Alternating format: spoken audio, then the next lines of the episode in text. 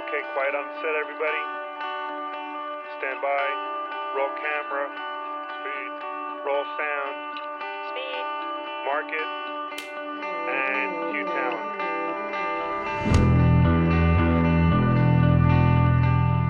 Hello and welcome. I am your host, Art Aldridge, and this week in production, we're in the snow removal business. We were pounded on by Mother Nature this week. Over 30 inches of snow fell at my location. And that was the majority of my focus this week was snow removal. No power equipment, no snow plows, just shovels and muscles. And that was a big part of this week, unfortunately.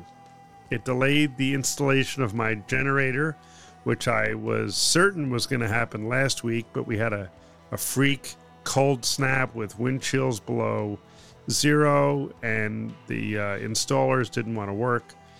And then, of course, I had snow all over the house and the uh, pad where the generator was getting installed. So that is still on the table. I'm not going to say anything about the proposed installation date in fear of jinxing it, but I will say stay tuned. Hopefully, the next episode we will be running under generator power. I also want to say thank you to those who reached out to me to see if I was really okay after the episode about mental breakdown. It was nice to hear from people. And yes, I am dealing with the stress better. I don't know that the stress has fully alleviated, it's got a little better. There's still a lot of indecisions in my universe with my clients and the Iditarod and, and, you know, just all kinds of things, but I'm dealing with it better.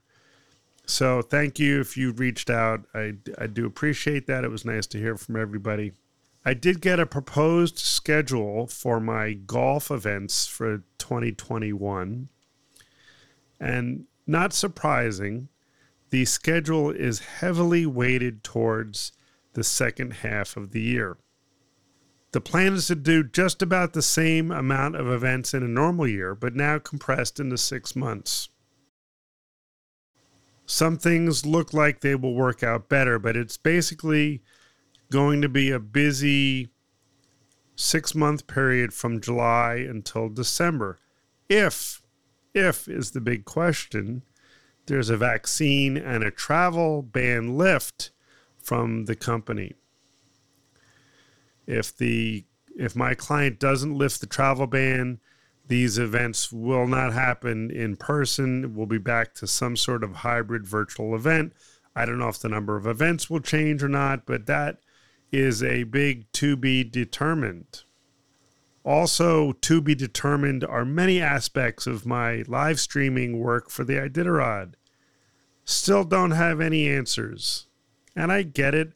Small organization, not for profit, trying to wrestle with the public safety, the perception of public safety, and money that they're losing or missing out on by not holding the event in Anchorage on the given days that they are expected to.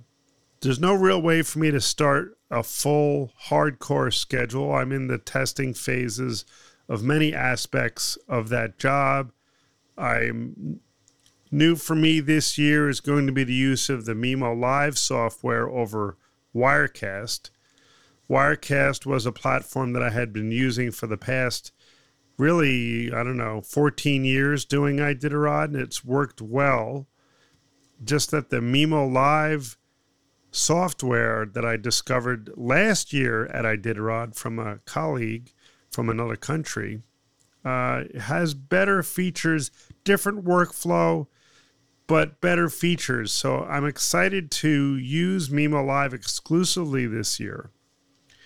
But there's a, I don't want to say a learning curve, but there's things that I don't know about the software that I need to discover, like how to do database driven graphics and how to set up complex multi box shots.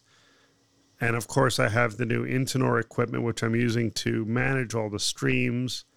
So I'm testing prepping, pulling in uh, my friend Tom Chartrand and maybe Mr. Christian Schlick to start doing those tests, but nothing yet um, concrete because I don't have the full fledged plan.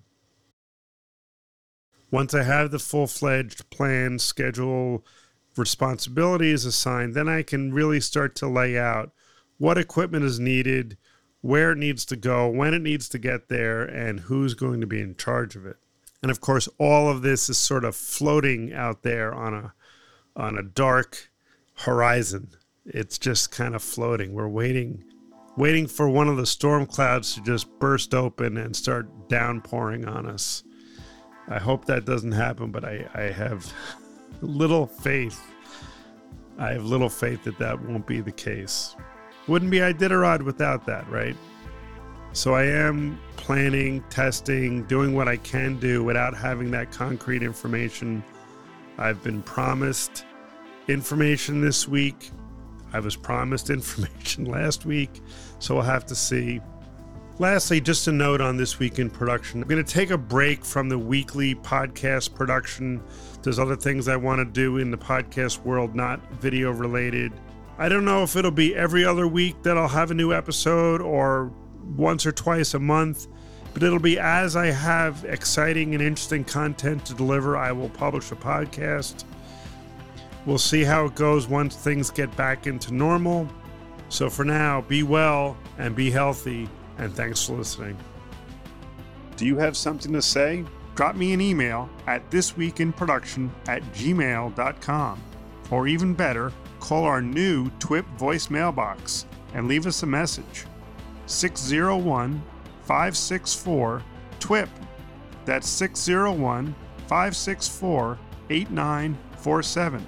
Also, a reminder that This Week in Production is available on all major podcast platforms, including Spotify, iTunes, and Google Play.